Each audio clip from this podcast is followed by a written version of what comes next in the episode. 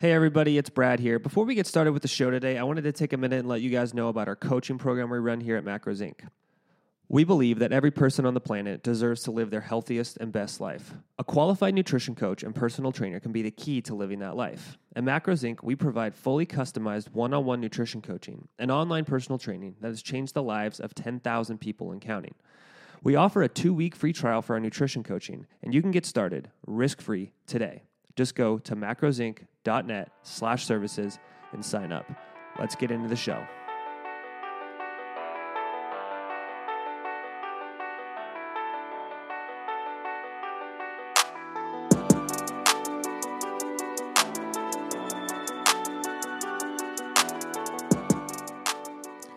Welcome back to the show. This is episode number 73, and we have a special guest today, Dr. Michael Stair, who's a regular. This is his every other week podcast that he comes on, and today we talk about whether you need to see a physical therapist or a personal trainer for any of the injuries or issues that you're working through. Let's get into the show.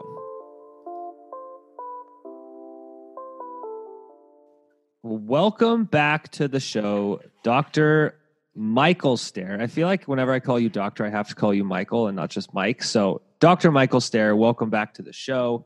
It's been a couple weeks since you've been on. We've got a bunch of topics today, but the real question is how much uh, surfing and paddleboarding have you been able to do? And what other exciting things have you been doing with your time? I, I like how you um, call it the surfing because I'm actually so bad at surfing. I've almost given up on it. I do uh, boogie boarding because I'm it's so much easier and I don't get hurt as much. Um, so I did get a few rounds in uh, in the last couple weeks, which I'm super excited about. And uh, paddleboarding, there's these green heads, which are kind of like from the Midwest. They're also called horseflies. Uh, they're awful, so they went away. So I got a chance to get on the board a little bit more. Uh, paddleboarding, it's it's been awesome. So not as much as I'd like, but a few sessions, so it's been good. Well, zero is better than uh, or one is better than zero. So I do like zero being better than none, though. It does sound better. I should have just said that and then not thought about it and then been like, oh, that was dumb. Yeah, that should be your your quote of the day. Yeah, uh, I'm I'm gonna use that. I'm gonna tell my wife that. I'm like, honey, I had the most profound thing that I said this morning. Zero is better than none, and she'll be like, what? Yeah. Uh, Yogi Berra is uh, rolling over in his grave right now. Exactly. Uh, cool. We've got a bunch of topics today. Um, kind of the first theme, and then we've got a bunch of sub questions in it, is physical therapy versus personal training. And you've got probably a pretty interesting, unique perspective on this because you kind of have one foot in each world. Um, right. So, kind of the, the biggest broad topic question that we can dive into specifics from there is when should you see a physical therapist versus a personal trainer? Yeah, and, and just for a little more background on that, I, I started out as a trainer, uh, went uh, back uh, to become physical therapist, and then has been have been working in dual capacities ever since.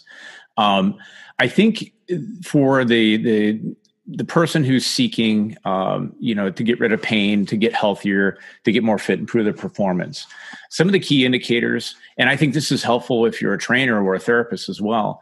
Um, in the context where you've had like an acute injury, um, you've had some sudden event, um, or you know both at the same time that would be an indicator that you want to get seen by a physical therapist and there's actually really good data and evidence on that so um, imagine you, you know, we're sprinting and all of a sudden a sudden uh, pain in your in the back of your thigh. Um, you've you know sprained your ankle playing basketball. You uh, went to go pick up something awkwardly heavy at home and you hurt your back. Um, that's definitely an indicator to see physical therapy first. Um, but I also want to um, caution people to think that it is a either or choice. Um, I have had people in physical therapy who broke their arms. And we're concurrently seeing our trainers and, and myself in personal training.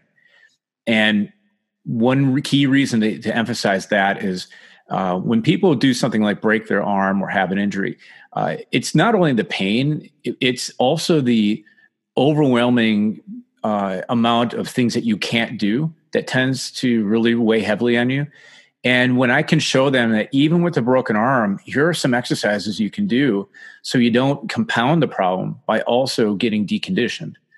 And that has really had a huge impact. Um, having um, uh, having the, the resources to show people that in their training studio as well as having a therapy clinic. So that would be one situation.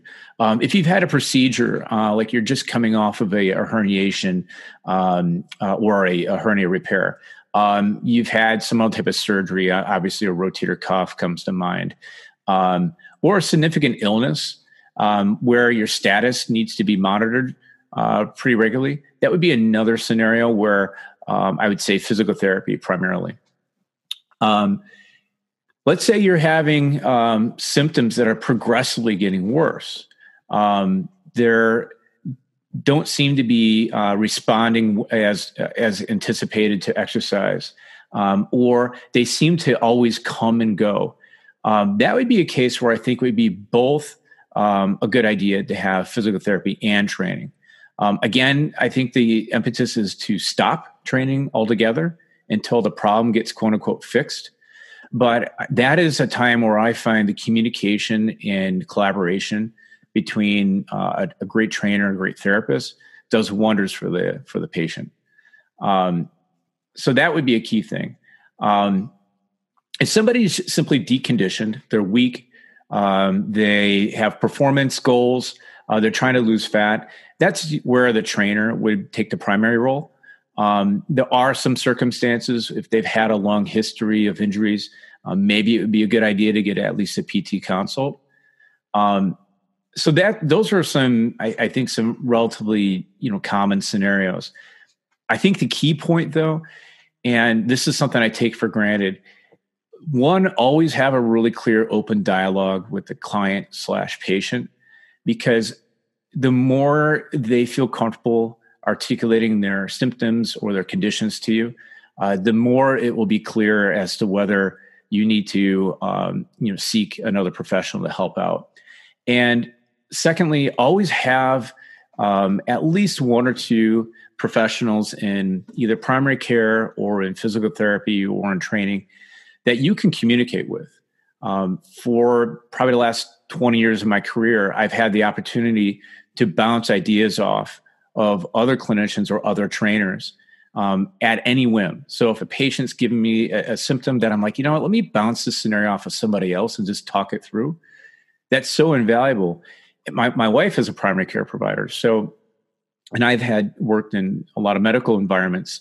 So it's so helpful to be able to have that ability to to talk it out just for your own reasoning, but also voicing it will sometimes get another perspective that would pick up on something that I wouldn't have thought of. Um, and that's true for I think any profession, but definitely having that physical therapy slash personal training collaboration um, at the minimum.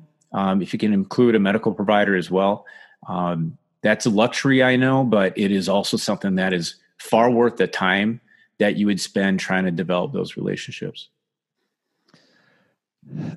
One of the questions that I think a lot of people have is what is the difference in scope of practice um, and I guess like approach that physical therapists have versus personal trainers? Like where is the overlap and where are the distinct areas?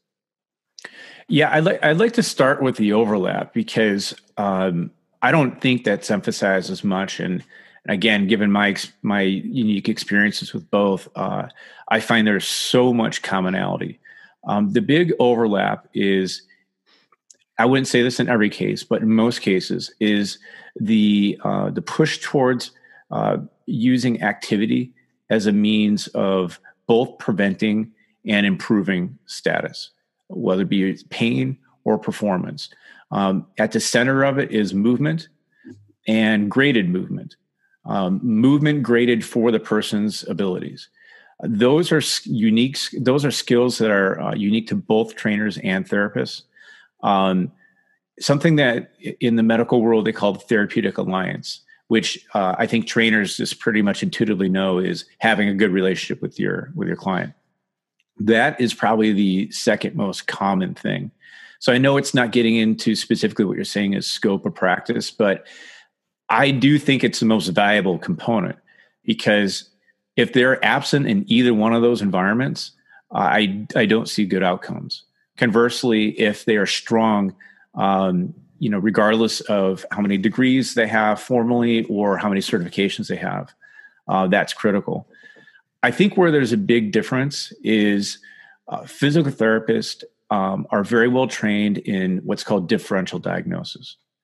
So when somebody has shoulder pain, a therapist is thinking, is that referred to the neck? Um, is that an acute sign of a um, very unfortunate cardiac event going on? Um, you know, they, I think they are more readily to spot pain in someone's back as being like, okay, so yeah, it's probably back issues. It could be related though to um, kidney stones. And in somebody that has a familial history and a personal history of cancer, um, and it's unexplained and it's seemingly also correlating with unexplained weight loss and uh, waking up in the middle of the night, that is a sign that I need to immediately get them in contact with a medical professional. Uh, perhaps, although rare, it could be cancer. So, I think that's the unique skill that physical therapists have is knowing how to differentiate. This is a musculoskeletal issue that we can treat and help, uh, versus this is a medical problem that is outside of our scope of practice. Um, that is something that I know uh, the best trainers have a hard time doing. Um, and then finally, I think um, uh, assessment. Uh, trainers are better at assessing people's readiness for fitness, uh, their um, progress with uh, body recomposition, um, their um, capacities for various sport or various performance. Uh, physical therapists, I think, are better at evaluating those who are of lower status or um, what mechanical, what neurological impairments that they have that may or may not allow them to do certain activities. Um, so that I think is why physical therapists have so much formal education. Um, is that they spend so much time learning about differential diagnosis in other conditions beyond the musculoskeletal system. Um, whereas trainers are mostly focusing on musculoskeletal issues as it pertains to um, higher level function. Yeah, and I think you know that's one of the the big things that differentiates you know not only like personal trainers and physical therapists, but I think a lot of kind of the health and wellness professions is versus the medical professions is the training and diagnostics. Um, you know, and I think that differentiates a lot of you know what we do in kind of the health, wellness, personal training, nutrition coaching space versus the more medical fields, physical therapy, actually being a physician, you know, those types of things is really just the the diagnostic skills um, versus the other skills. Right. So when you think about, you know, you obviously kind of cross into to both worlds. Um, in kind of your day to day practice, when you're working as a physical therapist and you kind of have that hat on, how much of the personal training bleeds into that? A considerable amount. Um, it in my mind, it is uh, not distinguishable. Uh, it's a continuum. Uh, that's one of the reasons why I named my uh, training business Spectrum. Is that you know it ebbs and flows across the spectrum, and it, there's a necessary divide because of the reasons we mentioned before, but more pragmatically because um, of what insurance covers and what it doesn't cover. Um, I look at um, anybody that comes in let's say if they have a back problem i always i'm very I, would say at least a dozen times a day I, I, say the statement i said when i'm trying to help you um, the worst case scenario is that i could probably make you i could definitely make you more healthy um, that's going to be the worst outcome that's going to happen um, the best outcome is that i also might be able to figure out what's going on with your pain and get rid of that so I think too many therapists are focusing on pain and the short term, let's try to do what we can to make them feel better. And I don't want to minimize how vital and important that is. That's why they're there to see you. Um, but also introducing them to the concepts of even though we're trying to work on your on your back issues, you can concurrently work on getting healthier and getting stronger and more capable, which oftentimes concurrently does help your pain, but it's also going to help your health and your fitness. So although they're not coming in there to say, I want to get healthy and fit and look better, they're coming in there like, my back hurts and I need to be able to work and pick up my kids. And I need to get that better as soon as I can. So I come in with it with very um, common knowledge of our common approach that a, a, personal trainer would have, which is I want them to become more strong and more capable and more healthy. Um, but also sensitive to the fact that the patient is seeing me at this moment because they're predominantly focused on their pain. Um, so I, I, it's hard for me, given I've been practicing for 25 years now in uh, both domains, uh, to distinguish the difference.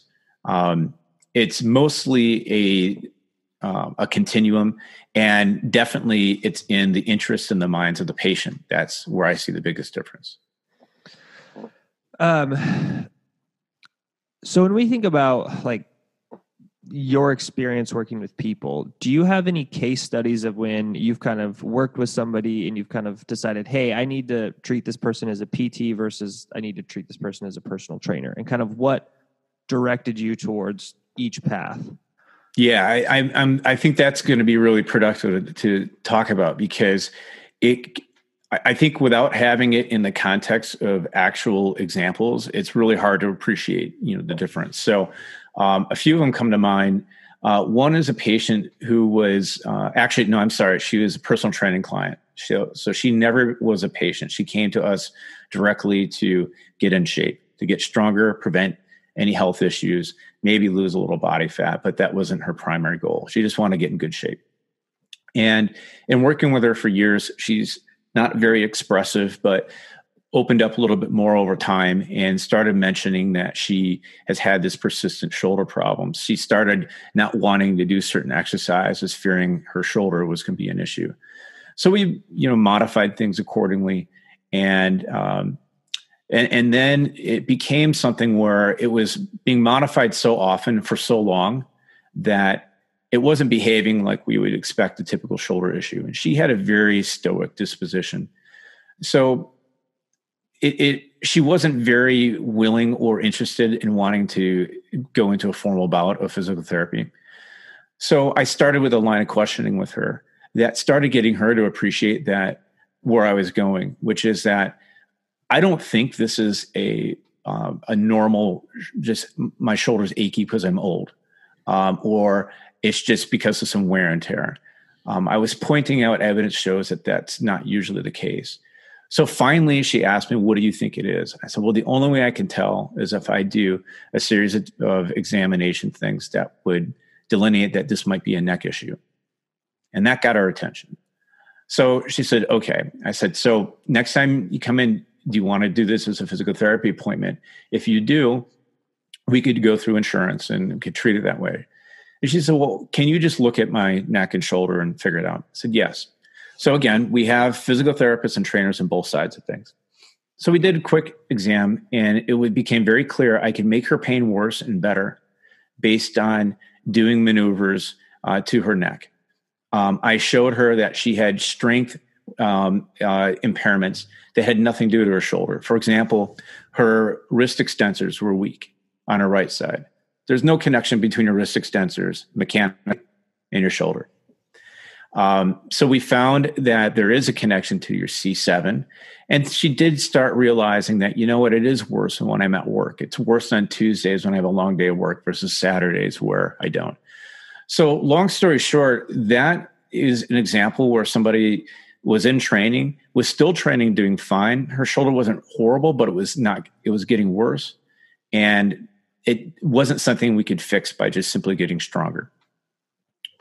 Um, do you want to go over an example maybe going the uh, the other way? Yeah. So this is a super common scenario too. Um, somebody was uh, went to see their primary or their primary care doctor. Uh, she had very bad knee problems sent it to an orthopedist. Orthopedist says yeah i think we're going to need a new knee replacement. But you're fairly young. Um, you haven't tried doing any other course of treatment. Um, why don't you start with physical therapy? And she did physical therapy, and her pain went from probably like a seven out of ten to maybe a three to four out of ten. So something that was manageable. She could walk ten minutes as opposed to five minutes. Still was great, but it wasn't something where she was thinking urgently need to get this operated on. So we worked with her and we showed her the evidence. Uh, you're getting better. This is great, but you're probably not going to keep getting better unless you keep getting in better shape. And she was significantly overweight. And we showed her the evidence uh, because I know that's a sensitive topic to talk about. Saying this, there are two variables that tend to correlate with this.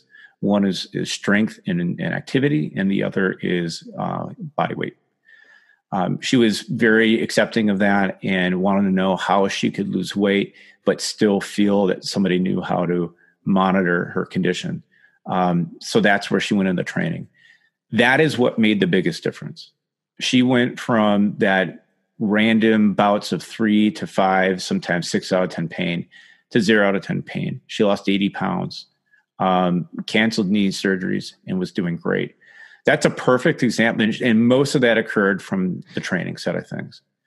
So the analogy I give, I tell people that in physical therapy, we're just trying to get you into the arena and show you where the starting line is. In training, that's when the race begins. That's when the event begins. So those are two uh, cases, and there's been there's dozens of other examples we could talk about, but I think that illustrates some pretty common scenarios that shows the interplay and and how the two have worked together. When you try to kind of guide people down the right path, how often do you see people like mentally be in a spot where they just want to go towards the more uh, physical therapy, like I have a medical issue that needs to be addressed, versus they're willing to be like, hey, this is actually just some some work that I need to do to solve this problem. About i would say earlier in my career um, 95% of the time was the former. Um, i want to come in i heard you're really good at you know cracking people's backs and you know you know rubbing on tendons and so and i want to get better quick. Um, i'd say in most general practices the, the percentage is probably pretty similar i'm a little bit skewed right now because i've been in the community for a while um, I've been speaking and writing to an audience for a while. So I think a lot of the people that see me are already um, in tune with my, my philosophy, which is that I'm not some Mr. Miyagi that's going to clap my hands and, uh, yeah. you know, um, magically make this disappear. Uh, there is going to be some collaboration at the very least, and at, at and, and most likely a lot of work on your part. Um, so I'd say right now, there at least 60% of the people are more in that uh, realm of, um, I know there's work to be done that I have to do. I, maybe I'd say 80%. But then half of those people, they know there's work to be done. Just they're just not ready to do the work yet. And I'm very, um, I wouldn't, I don't know, I, I guess understanding of that you know, I'm a busy person and I have a lot of things going on. I get all the obstacles there are. Um, so I think a lot of people that I see now are they get that they need to do some work, that there's some long term things that need, need to be done. They need to commit to doing this for the long term. Um, but they aren't in a place where they can do all that commitment. That's probably the majority of people. So what I try to do is the ones that are ready to commit, I give them the, the, the smoothest, frictionless path to do that. The ones that aren't, I show them this is the best option. This is the minimal um, option that would have some effect. So I call it the BTN approach.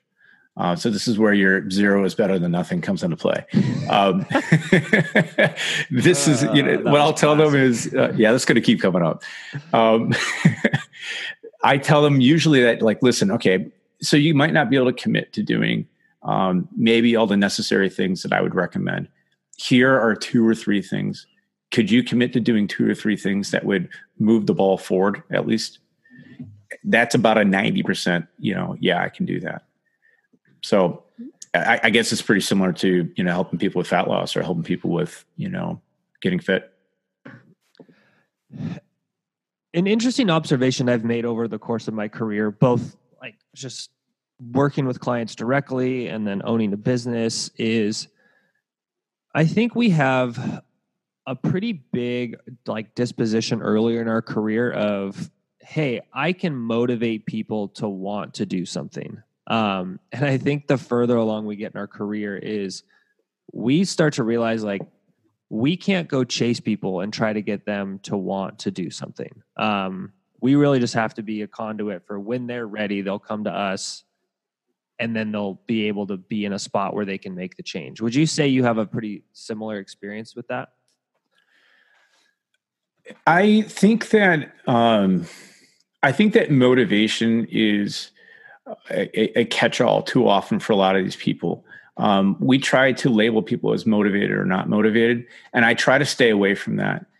And the reason being is that one motivation in my mind is a state, not a trait. Yeah, it's it's a fleeting emotion that comes and goes. It's not like eye color or you know height. Um, I see many people do very well when they're not motivated, and I see others that you know don't do as well as they should when they're motivated. They get this like false halo effect on it.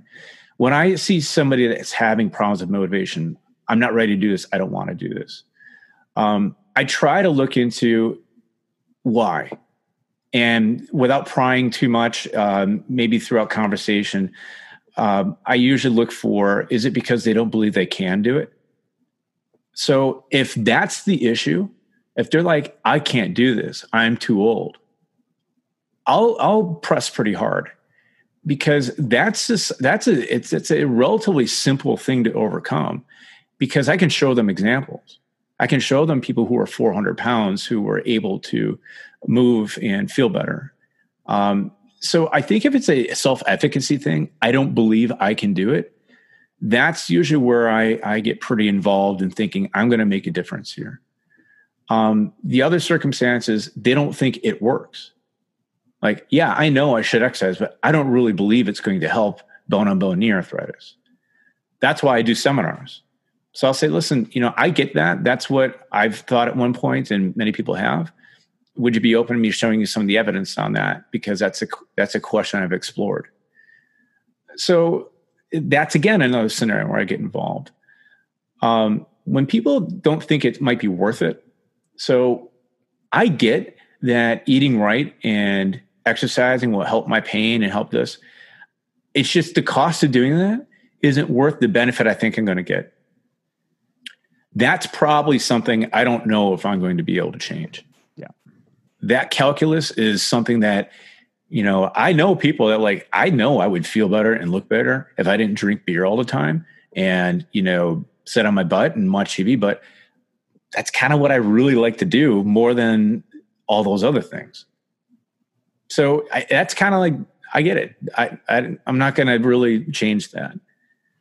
Um, so those are some of the big that i guess that's how i look at that scenario is not lump it into motivation or not motivation but rather dissect it a little bit more and and see um, what component is really feeding that want and is there a part of that component that i can break down and, and influence positively um, or is there something that's outside of my realm that they're not ready to hear uh, that yeah um, let's see. We've got a couple other topics. Oh, here's a here's one that I would say would probably resonate with a lot of our audience. Is uh, kind of one of the case studies that you might have is a a physical therapy patient who wants to do a you know couch to 5k and they have severe back pain um, i would say that's pretty common for a lot of people i would say especially as you get you know into your 30s 40s and 50s um, kind of walk me through that case study because I know you kind of mentioned that was somebody that you'd worked with, and it might be a good example. Yeah, that that was one of my favorite scenarios because whenever there is a specific cause that they want to pursue, and pain is getting in the way, they're not looking just to get rid of pain. They're looking to achieve a function, and pain is getting in the way. Yeah. So those are people that I get super excited about, even if they are light years away from their end goal. Um, this lady was. She was literally literally had to crawl into the waiting room. Um, couldn't stand upright on her own volition without being in excruciating pain, um, which is pretty intimidating when you're the one that's trying to help them and there's a crowd because there's a waiting room. I mean, it's it's not a great situation, obviously for anybody, but certainly for her. Um, and especially if you know the person, like not to be a, a hysterical person, a very very educated, strong, you know, willed person. So that's the exact what comes to my mind. Um, getting rid of the pain um, is actually uh, a very, very high likely thing. Um, it, so it's going. You can reassure them very, very strongly, and that's really the, the first you know bout in that case was like you're going to feel better. Um, it's almost a hundred percent guarantee. Um, the quickness by which we can do that, um, how we can prevent you from making it worse. That's where the skill is going to come into play. But this is going to get better, um, and it did. But that wasn't really her main concern. It's like, okay, we got this now. Now, I, I, I mean, I can barely walk. Yeah, I'm out of you know a lot of pain now, but how in the hell am I going to be able to run? And I have this image in my mind. She used to be a runner, and she got out of shape, and she tried to run again, and then had got injured and things went really bad. So that's where you just lay out a plan. You take something that seems like climbing Mount Everest and you break it down into manageable steps where there's checkpoints where you can verify that you're actually moving closer to the goal. Because those people tend to fascinate over the goal, the 5K or, you know, half marathon, whatever it is. And when it's so far and beyond them, they, they can't see the incremental progress. But when you break it down and you show this is the plan, this is the checkpoints, this is how we get there, and you have a clear path and show them that, that gets really fun. So we did that in the context of physical therapy, and then it being, became pretty clear that I can, we can stress your body and have a predictable response. I know if we do this, then you're not going to feel worse. And once it became so predictable to both her and I, then it was like, well, what's the most efficient environment to get you like really strong and really fit and really healthy? You know, I think rather than having a treatment table and a copay and insurance, I think you need to be not constrained anymore by what we can and can't do in code and worry that you're not going to get reimbursed or, or we're, we're going to have to cut off care. We're going to have to stop and get more um, visits and try to document why you need more visits, even though you're not in pain anymore. You can get up and down the stairs. So it became clear to her and I that moving into uh, the fitness side of things. So she got control of her weight, lost a substantial amount of weight, got strong, like not, you know, uh, 10 pound hand weight strong, it's like able to deadlift and jump. And then the transition to running began and she she ran half marathons within about nine months. Um, and again, the most extreme of those things happened in the context of training, but a lot of it was the confidence that I wasn't working with her. One of our younger trainers was working with her with far less experience, but she had the confidence that was built a being through therapy and b um, knowing that we were literally a you know a doorway away from if there needed to be any communication, if there was any change in, in progress and symptoms, um, we could address it in the short term. And it never happened. There was never a case where her trainer had to come to me and say, "Hey, Mike, something's going the wrong way with her. Um, what do we do? How do we tweak it?" But knowing that was there made a huge difference for her. Yeah. You know, one of the things when you kind of walk talk through that story, one of the quotes that comes to mind is the we overestimate what we can do in a year and underestimate what we can do in 10. Um, maybe not on the same time frame, but you know, I think when we when we have injuries or we have, you know, pain with with exercise, I think we all have, at least myself, a kind of urgency to solve the problem as quick as possible um, and don't really think about okay if i approach this from a what do i want to be able to do in two years from now um, approach and, and how we go about doing that would you say that rings true with a lot of your experience from working with clients and kind of how do you convince people to think about the more longer term timeline to do things kind of the right way? Yeah, that's a tricky one. Um, it's much easier to do, ironically, in personal training when I see clients in in that component. Uh, one, because of the structure of our training environment, they have to commit six to twelve to eighteen months, depending on uh, the thing. So that's that's already baked into the culture. Um, plus, I think it's just when people go into training, they kind of know that um, this is going to be something I'm going to have to adapt to. It's much harder to do in physical therapy uh, because, again, it's baked into being, you know, your insurance gives you X amount of visits or you get X amount of time. Yeah. And whether you get continued care is usually based on the swiftness of the resolution. If you can't show that you're making substantial changes in their pain pattern or their range of motion, some other objective finding, um, you're often going to get denied for further care. It's ironic, you know. It's like uh, it's like cardiac rehab. You only get it when you're bad enough, but you can only continue it, you know, if you know your progress is being documented. Yeah. So, um, that being said, I don't think it's necessarily bad that there is a short-term focus because where I think a lot of our physical therapy patients have problems with is that um, they're they're like, well, I'm not better yet, and then their mind better is that they can run again. Whereas I'm thinking you couldn't walk or even put any weight on this foot three weeks ago, yeah. and now you're doing steps. You know, so I actually try to get them more often to focus on the short term in physical therapy, um, and then once they achieve milestones or they start stagnating, that's where I start transitioning to okay, you've achieved this, you achieved that, you're feeling better, but let's let's stop expecting just the minimum and let's show you what's what's possible.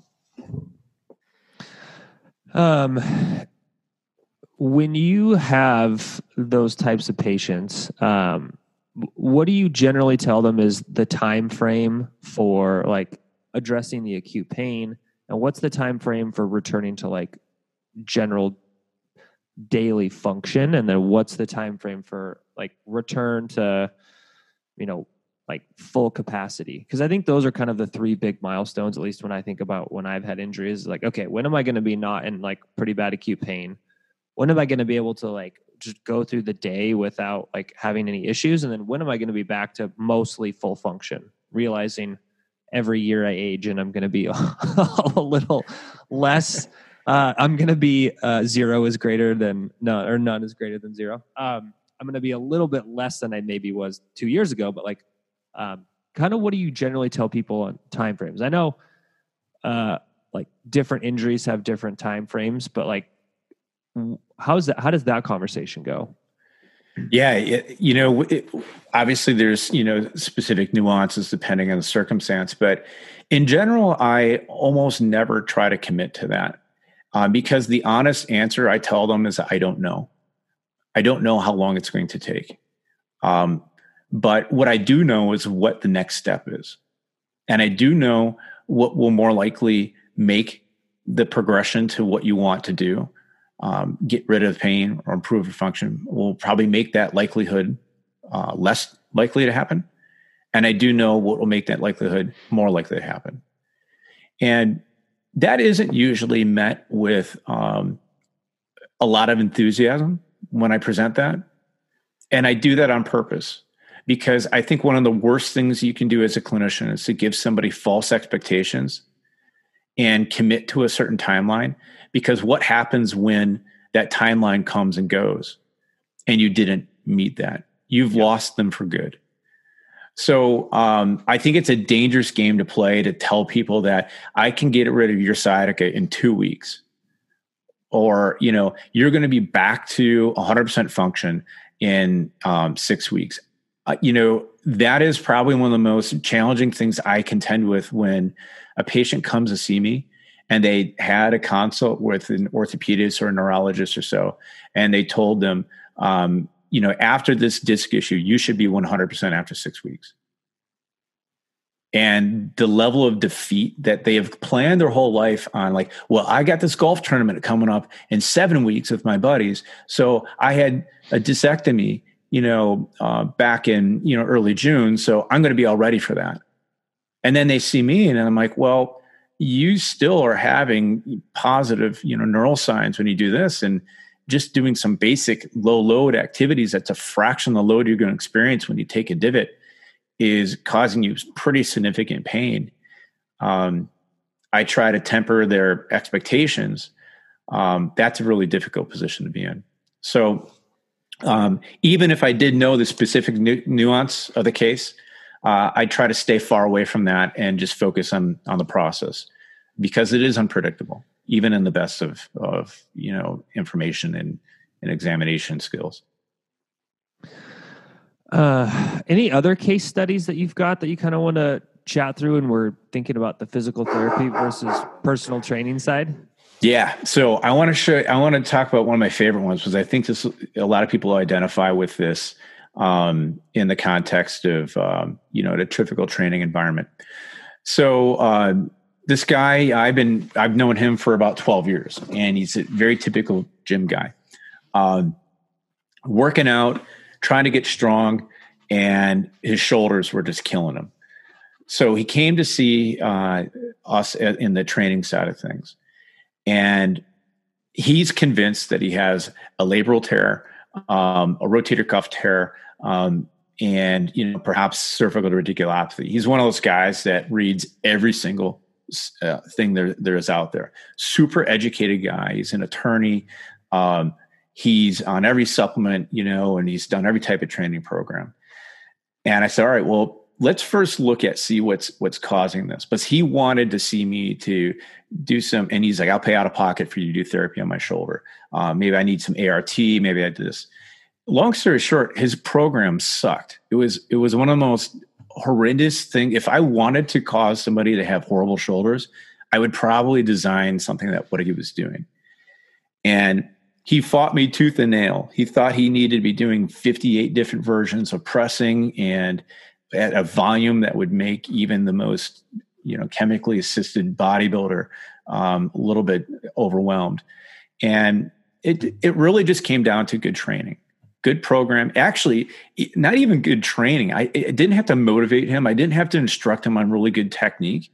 It was pretty much you got to trust me on this. I've had the exact same. See, that was the other benefit. I was exact same age as the guy, and I had very similar issues that he had complained of. I just needed to do programming. I was actually pushing him away. For, he wanted to go into physical therapy. I said, "You don't need physical therapy. He just needs to stop doing dumb things." And have better training in your That's plan. the advice we all need. right. And and he's such a cool guy that I mean, I, I got to know him well enough that I could actually speak to him like that and and not have him get offended, but know that it was coming from a good place. And I was like, man, you're just not, you're just doing dumb things to yourself. You don't have something that needs to be medicalized or manipulated or over examined. And, you know, of course, he'd listen to me sometimes and sometimes he wouldn't. But more of the times than not, he did. And every time we had a breakthrough, he's like, Mike, I don't know what the heck you just did, but my shoulder's like, doesn't bother me at all. And I'm getting bigger. And I've actually cut, you know, some weight. And he's big into before and after stuff. And, you know, it's been 10 years on and off. Um, it's just steering him down the right path. So I think that's a great case where um, I think some people are overly eager to get medically managed and he just needed a good training program. Say, you know what, let's just try switching up your training, you know, and see what goes on for the next two months. And lo and behold, things got like 90% better. So uh, I think it's underappreciated by therapists and probably just as much so by training of how many things you can fix by just steering people um, with the right program. Um, and I think that's probably huge with your clientele at macros because they tend to be people that are, um, I, from what I've observed at least, uh, very well informed and they they follow. Uh, you know, I mean, these are people that are tracking what they eat all the time, so they tend to follow um, trends about training and be very meticulous about that. Uh, so many trainers could help these people stay out of the clinic if they just you know overemphasize how important uh, programming is. Yeah, and I think one of one of the best parts about the kind of the internet side of the health and fitness industry is that we have a lot of people who have self-taught themselves a lot of stuff. Um, one of the bad sides is there's not a lot of experiential knowledge that people have too, right? Like you can see a program on paper that ticks all the boxes, but until you've trained a lot of people or you've been through it yourself, like it's really hard to understand what that volume's actually doing to your body. Um, so how do you think about like how do people try to figure out for themselves what's appropriate for them in terms of like the right volume, right? So the client you just mentioned was like probably like a lot of our clients pretty on top of it, pretty motivated, wants to get results and they think like, hey, if I just do more volume, if I exercise more, it's going to get me better results. But we know from experience and textbooks and all sorts of stuff that that's definitely not the case. Um, but how do you get people to understand what is an appropriate volume for them of exercise to actually do? So there's there's three approaches that I've tried. Approach number one is give them data, give them evidence. Um, that's one I like the most, and that's the one that works the least. Yep. I like to think that just because I spend a lot of time amassing some great solid evidence, it will A, validate myself and my experience, and B, people will say, thank God this guy's got such a dearth of information. And that's all I needed. It was just a good synopsis of a few randomized control studies. And now I know what to do. And that doesn't go great. It, it doesn't work very well. Yeah. Um, the second, interestingly, is um, is is showing them case studies of people that look like them or are of similar circumstances. So that's what worked for this guy. And the interesting thing was is that the case study was me. We were almost the same stature, almost the same age, um, both starting businesses and you know and families and um, and I said, okay, so you're doing X amount of volume. Let me show you what I'm doing. Let me let's contrast the amount of time you're spending six to eight hours. I'm spending three to three and a half hours. Let's contrast our results. I know there's individual variations, mm-hmm. but if we look at the evidence, you're on the incredibly high side of that, and I'm on the moderate to low side of that. What if you could get similar results, maybe even better results with less time? And then I think the final thing is identifying what their personal problems are. This guy's personal problem was he was had a lifestyle where he could afford to spend 6 to 8 hours a week in the gym and now he can't and and they're starting to come to a clash. So that was a big concern for him. And we're also trying to piece together that you and I aren't going to be any different in 5 or 10 years. We're still going to be meatheads at 45, at 55, at 65. We're still going to be vain and want to look a certain way. So what do you think is going to happen if you get laid up for a surgery for 8 months because you didn't take, you know, my advice on this? He goes, "Oh, it's so much harder to stay lean at this age. I'm like, yep. So that got him to, to change and listen. Um, so I think personal anecdotes, although they're derided from a um, you know a scientific you know view, they're highly effective. Uh, I mean, that's how Beachbody rose to fame, right? By just showing all these testimonials. Um, but I think they can be, if they're used in the right way, they can be manipulated for the for the good um, and getting to people's personal um, struggles and making it relevant to that personal struggle. I think people will be more likely to to listen and and and change based on those components. Yeah, I think people always just resonate with personal stories. Um, you know, I just think about on the nutrition side of coaching. You know, one of the things that we run into a lot, which is always a difficult subject to broach with people, is the hey, there's no way that you're eating, you know, 1200 calories a day and not losing weight. Like you're obviously not reporting, right? But you can't like you send them a paper showing like, hey, this is how many people under report, or you're like, hey, you're definitely not reporting. that conversation never really works, right? It's it's always a like, hey, here was my struggle when I was stuck. Here's what I noticed about myself that I was doing that I wasn't really aware of. Um, but once I kind of addressed this, things started to work for me. And that's always a much better approach than like, hey, you're a human. Humans are terrible at self report. You need to fix yourself. it's like, that's never going to go over well and it's never going to work. So, yeah. Yeah, there was something that really um, drove that point home for me. I, I, I don't know the specifics of the story, but there was someone trying to work on raising money. Um, I think it was back in the 80s for Ethiopia and their struggle of getting funding. And they showed them all this data of the starvation and the death, and they prevented it, presented it in these informational components. And they thought we were going to overwhelm them, show them all this data of the suffering and the, and the pain that was going on and their donations, you know, barely trickled in. And then they started picking specific people. You know, um, you know, this is you know Rowena, who is you know 11 years old, and they followed her around and told her story. Donations started pouring in. So I think there's that element of that personal connection to a story of a real person that really resonates it. And of course, if you use it in the right context and you back it up with data, uh, that also helps. But um, yeah, that really convinced me. What's also interesting about that story is there's a very similar one of where they did the same thing and they used like one person, two people, three people, four people, five people, six people, and then eventually they had like 20 or 30 people that they were like using in the commercial.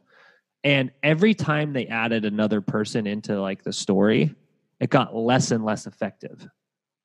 Oh wow. So it's like the hyper focus on one person's story of just like, hey, here's a person that we helped always resonates way more than if it's like, hey, here's the 5,000 people we've helped. It's like, here's the one person and you're that one person. Works. Uh, it's interesting that it works across like all industries and, and all genres um, and all approaches. Yeah. It's pretty wild. Well, Mike, this has been awesome. Uh, any other parting words before I let you get on to your your day, which you have the least packed schedule in the history of Mike's life. So I don't want to hold you up for all the excitement. So what what last things do you want to cover before I let you go? Um, I think the key thing is is um, is this reiterated point from before, which is um, if you're a client, you know, you or uh, um, or somebody who's seeking help um, have a lot of faith in your in your trainer. Um, have a lot of uh, you know faith in your in your therapist. You know, make sure there's somebody that you you connect with. You know, tell them, communicate a lot with them. Don't just walk in and say, "Fix me," or you know, push me hard. You know, so I can lose this weight. Communicate with them, talk with them, get a relation with them. These are people that once they get to know you, um, they will be able to pick up on signs that you might not be picking up on yourself and be able to better help you. Um, if you're a coach, if you're a therapist, um, don't isolate yourself. Don't think that you're going to be the one to fix them. Um, collaborate, discuss with other trainers, with other therapists. You'll be able to help your patients so much more. Um, I don't know how I'd be able to help half the people I do if if I were a one guy in a in a four wall clinic uh, that didn't have a team of people um, to bounce ideas off of. So those would probably be my two points. Awesome. Well, this was as always a great chat. I really appreciate the time. Um, enjoy the rest of your your day. I don't know what you're going to do, but hopefully it's exciting. Probably only exciting to me and not many other people, but uh, I'm looking forward to it. Nice to have a, a clear runway. Awesome. All right, Mike. Really appreciate it, buddy. Yeah, you got it, man. You take care. All right. Cheers. All right. Bye bye.